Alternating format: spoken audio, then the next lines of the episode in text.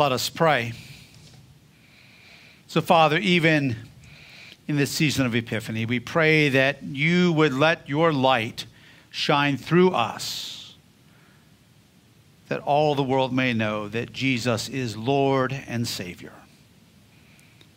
And now may the words of my mouth and the meditation of our hearts be pleasing in your sight, O Lord, our strength and our Redeemer. Amen. Amen. You may be seated. Good morning, everyone.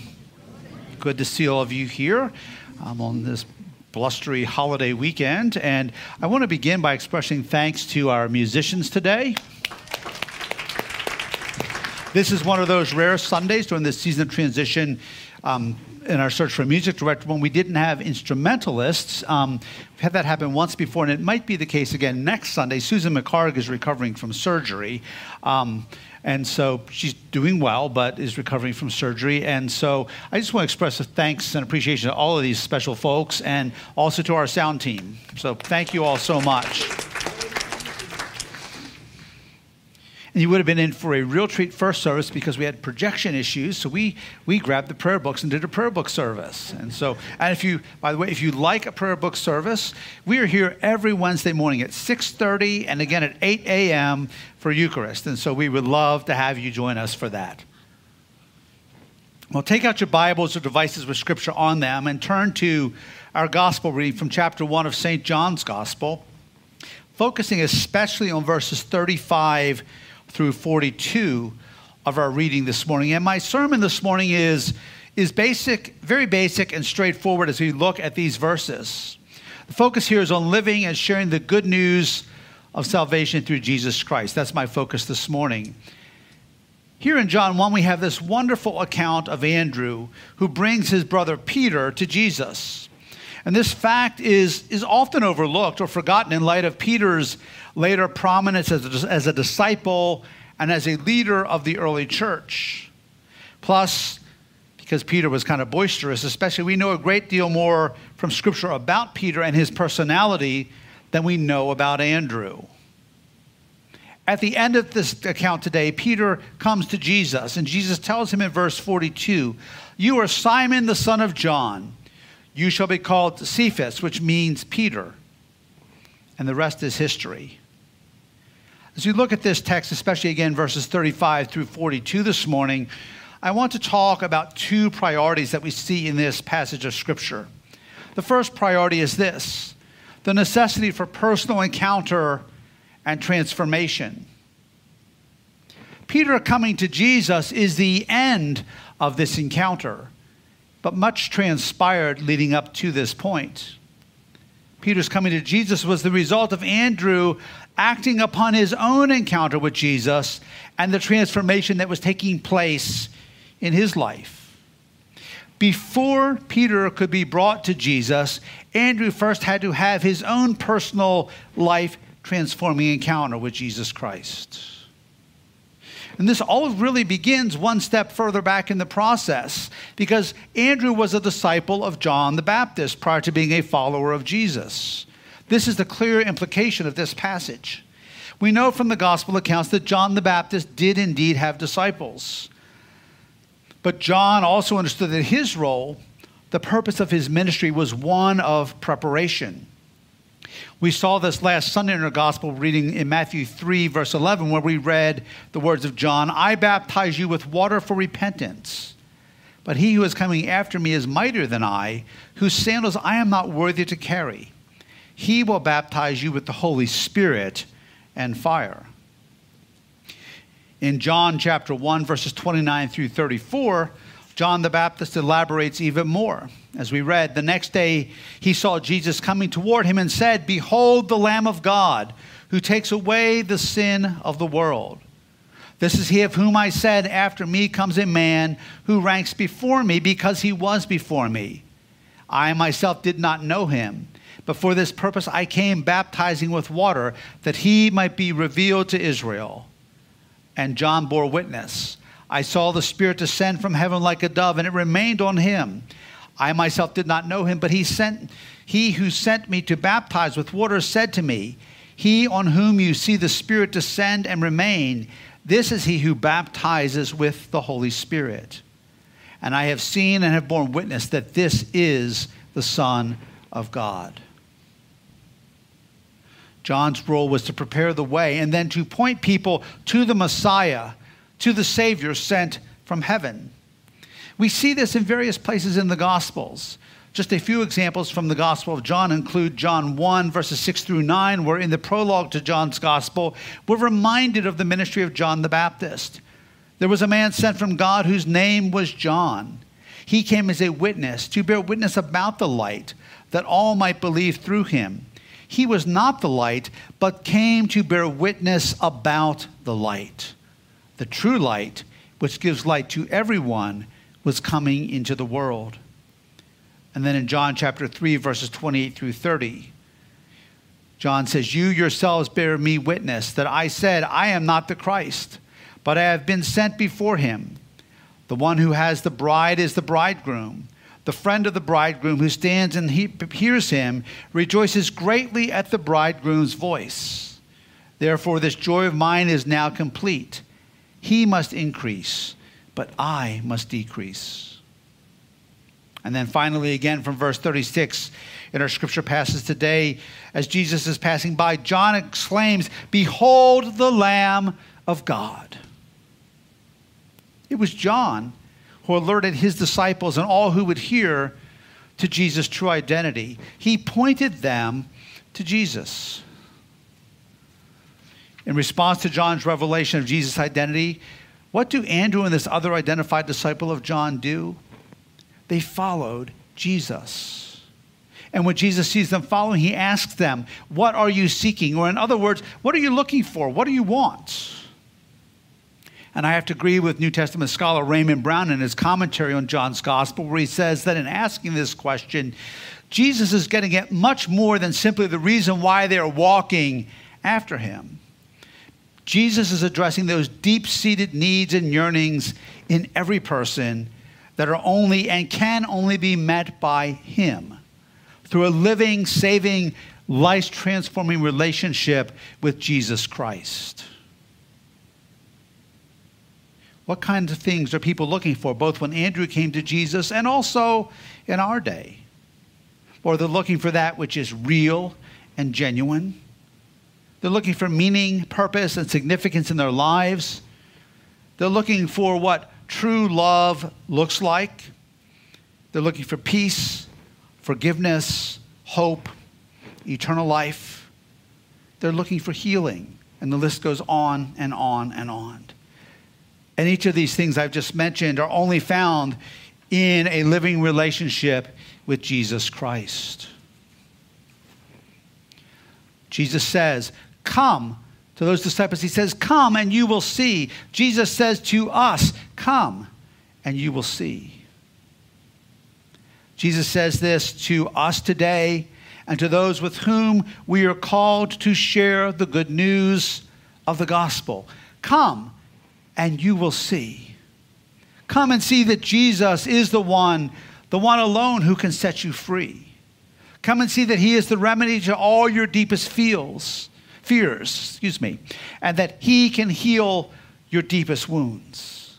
Come and see, He will make you a new creation, He will transform you. Jesus himself said this essentially in Matthew 11, 28 through 30. Come to me, all who labor and are heavy laden, and I will give you rest. Take my yoke upon you and learn from me, for I am gentle and lowly in heart, and you will find rest for your souls. For my yoke is easy and my burden is light. And then in John chapter 7, verses 37 through 38, on the last day of the feast, the great day, Jesus stood up and cried out, If anyone thirsts, let him come to me and drink. Whoever believes in me, as the scripture has said, out of his heart will flow rivers of living water. They found what they were looking for they found the answer to the deepest desires and yearnings of their heart when they followed Jesus. And the idea here of following Jesus speaks of discipleship, it speaks of dedicating one's life. It's a whole lot more than just kind of walking in the same direction. It means following Jesus, who is the lead. It means that he now calls the shots in our lives. And our lives, by God's power, are ordered according to his will and commands in faithful obedience to him. I think it's important to note here that nowhere do we ever see Jesus commanding his disciples to go and make converts in some superficial sense. He calls them and he calls us to go and make disciples. People who, yes, place their faith in Christ, who then, in obedience that they haven't been baptized already, are baptized and avail themselves of the grace and the power of Christ's sacraments and walk in lives of discipleship, ongoing transformation, ongoing conformity more and more to the image of Jesus. Too often, and hear me carefully here, too often in um, American and Western church culture, we want to get somebody to say a prayer, to accept Jesus as Savior. And yes, there is a place and a time for people praying to confess their sins and receive Christ for the first time, and then on and on and on. But be clear, there, when you hear folks at times say, the sinner's prayer goes like this, there is no such thing as the sinner's prayer in Scripture. Conceptually, I, I get it.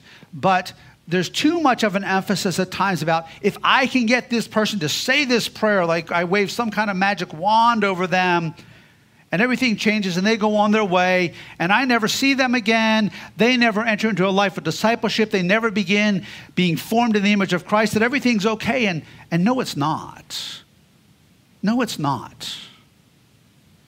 Begins with conversion yes. It begins with coming to jesus but then it is an ongoing formation and and the life of discipleship saying a prayer and going on your way with no transformation is meaningless.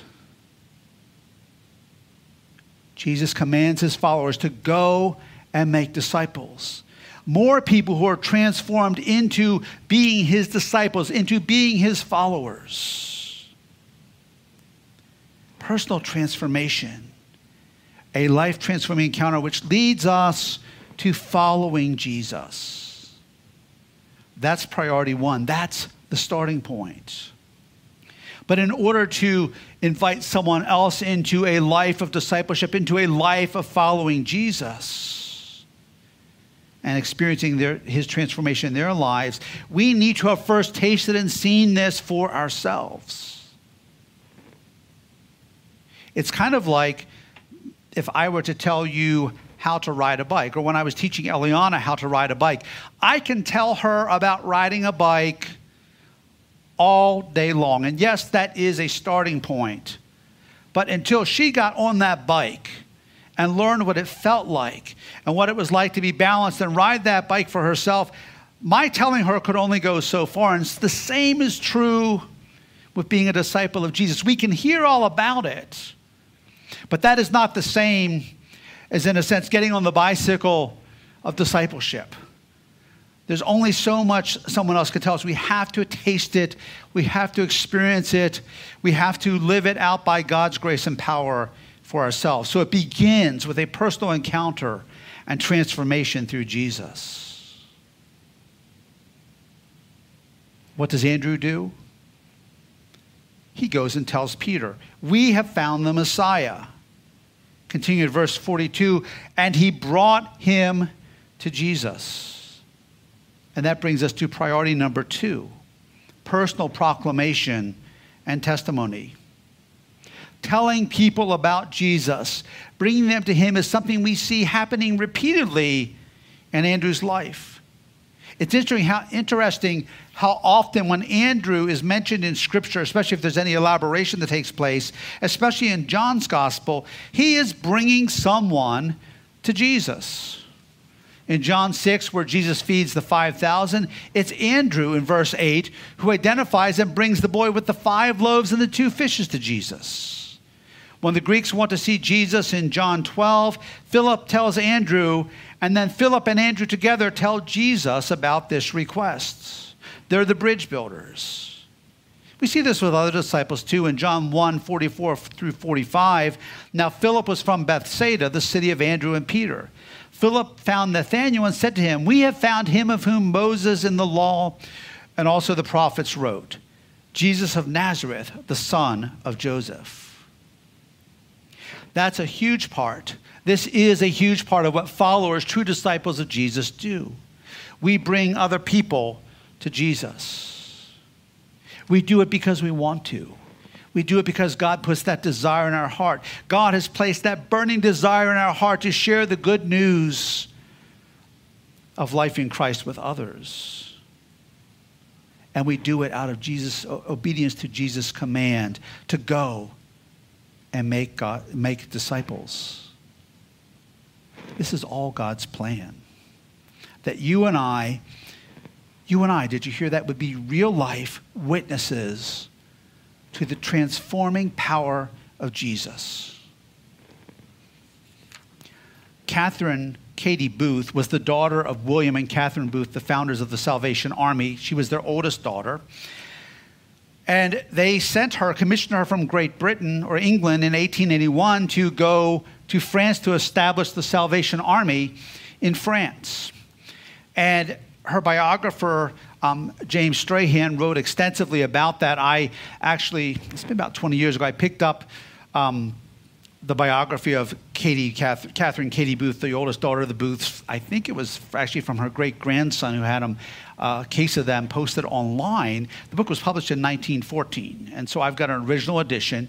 But in writing about, quoting Katie Booth about the work in France and being that bridge, being that transforming presence of Christ in the community, she said this, and, and this may sound shocking at first, but hear the heart of what she's saying.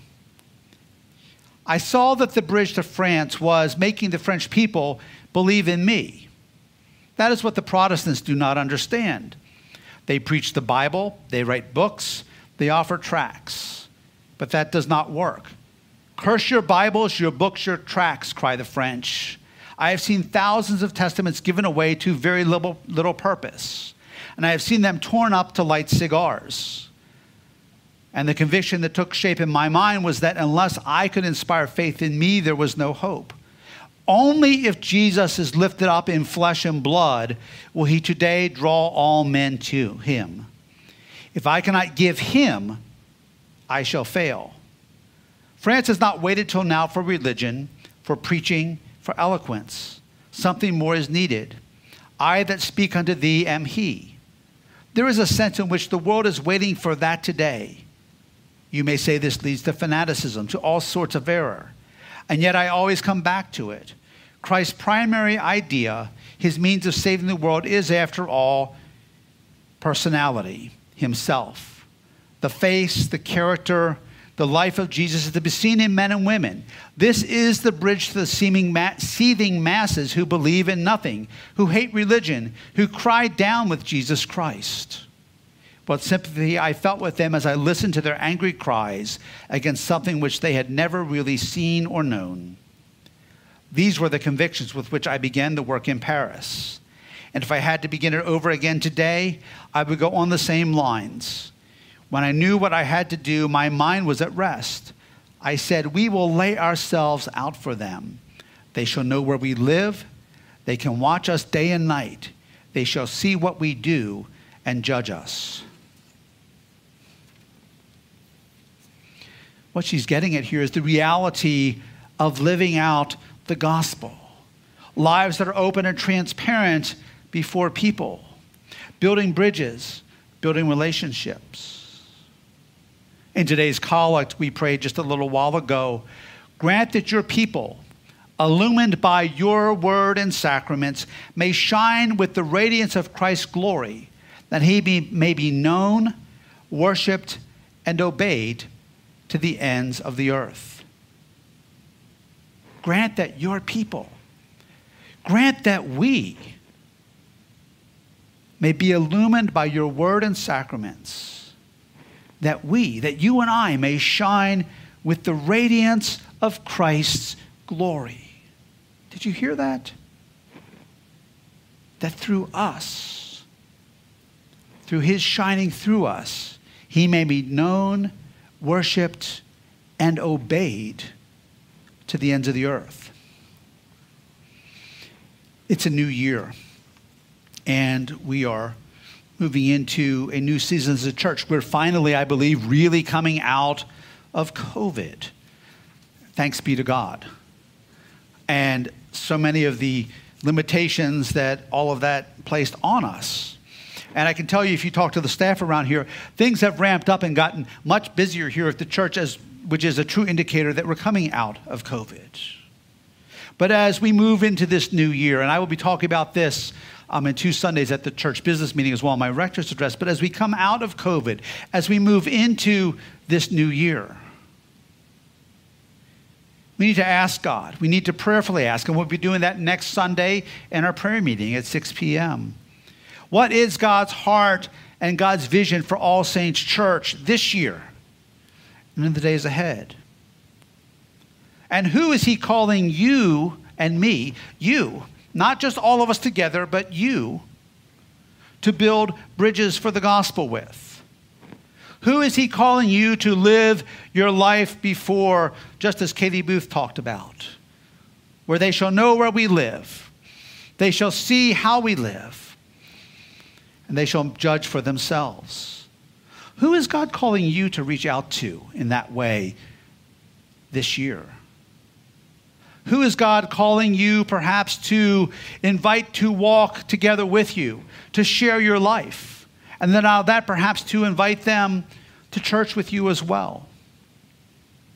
Who is He calling you to be that bridge builder with, to share your life with, so that then out of that relationship, out of that friendship, you can tell them about Jesus. You can share Christ in word and in deed.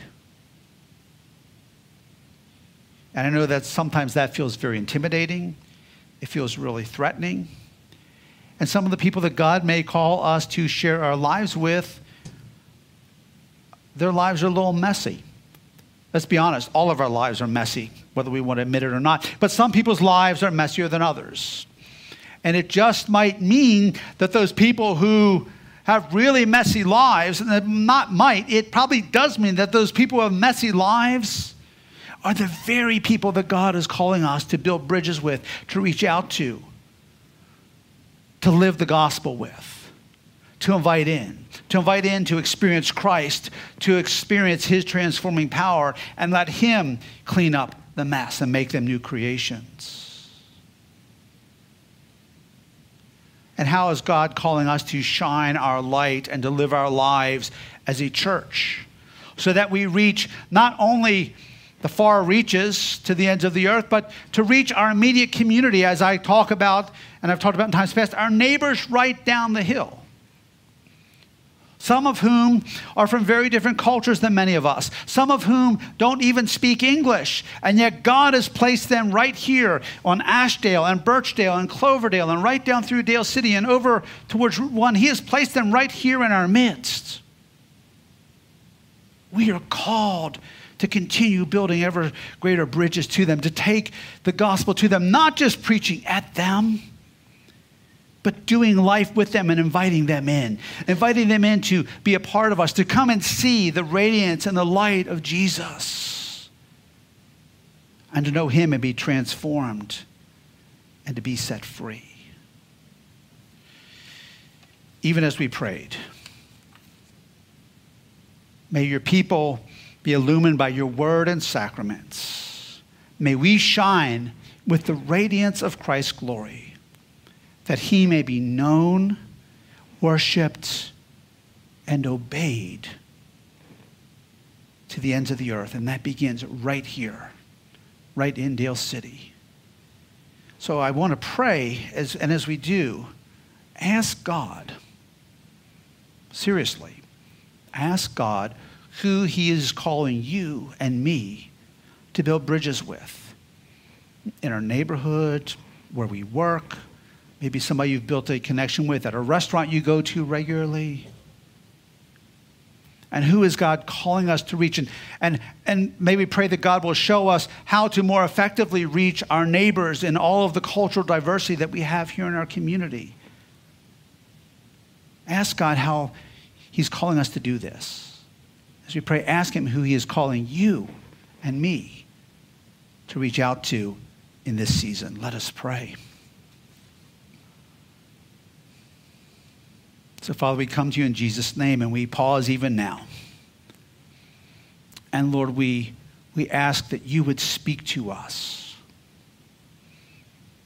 Lord, show us who you're calling us to reach out to, to invite into our lives, to invite into a life of discipleship with Jesus, just as we saw Andrew doing. That we would go and tell, that we would walk together that your radiance and your glory by your grace and transforming power would shine through us. And Lord, we pray as a church, give us an even greater sense and understanding of your heart and your vision and your will for us in the days ahead. Thank you, Lord, for this community in which you have planted us. And we pray in Jesus' name that you would make us that radiance of Christ's glory, that we would continue in an ever greater measure to walk with our neighbors. May cultural barriers, may language barriers be overcome in Jesus' name. May spiritual hindrances that would keep people from coming to Jesus be broken down in Jesus' name. And may we, Lord, walk as faithful disciples, growing in you. Lord, help us to do this. Help us to be the church that you are calling and leading us to be. And give us your grace to walk in fidelity to you. And we pray this in Jesus' name. Amen.